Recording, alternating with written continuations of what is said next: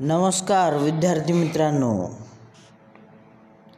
आपण दहावी विज्ञान भाग एक मधील गुरुत्वाकर्षण या पहिल्या पाठामधील केपलरचे नियम पाहणार आहोत.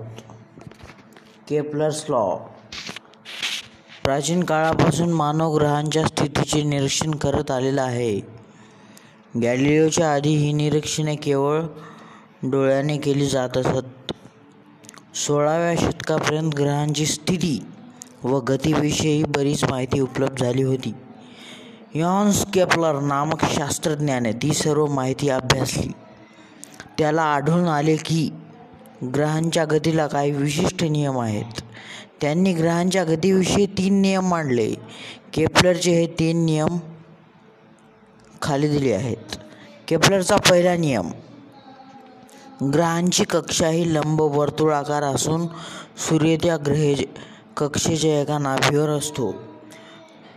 पहिला नियम काय आहे? ग्रहांची कक्षा ही लंबवर्तुळाकार असून सूर्य त्या कक्षेच्या एका नाभीवर असतो. तर केपलरचा दुसरा नियम काय आहे?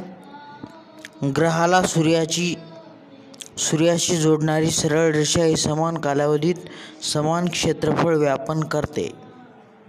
केपलरचा तिसरा नियम. सूर्याची परिक्रमा करणाऱ्या ग्रहाच्या आवर्तकालाचा वर्ग. हा ग्रहाच्या सूर्यापासूनच्या सरासरी अंतराच्या घनाला समानुपाती असतो. म्हणजे ग्रहाचा आवर्तकाल हा टी असेल व सूर्यापासूनचे त्याचे सरासरी अंतर आर असेल तर टी स्क्वेअरचा वर्ग समानुपाती आरच्या घनाला म्हणजेच टी स्क्वेअर भागीला आरचा घन बरोबर के म्हणजे स्थिर. तर अशा प्रकारे हे तीन केपलरचे नियम आहेत.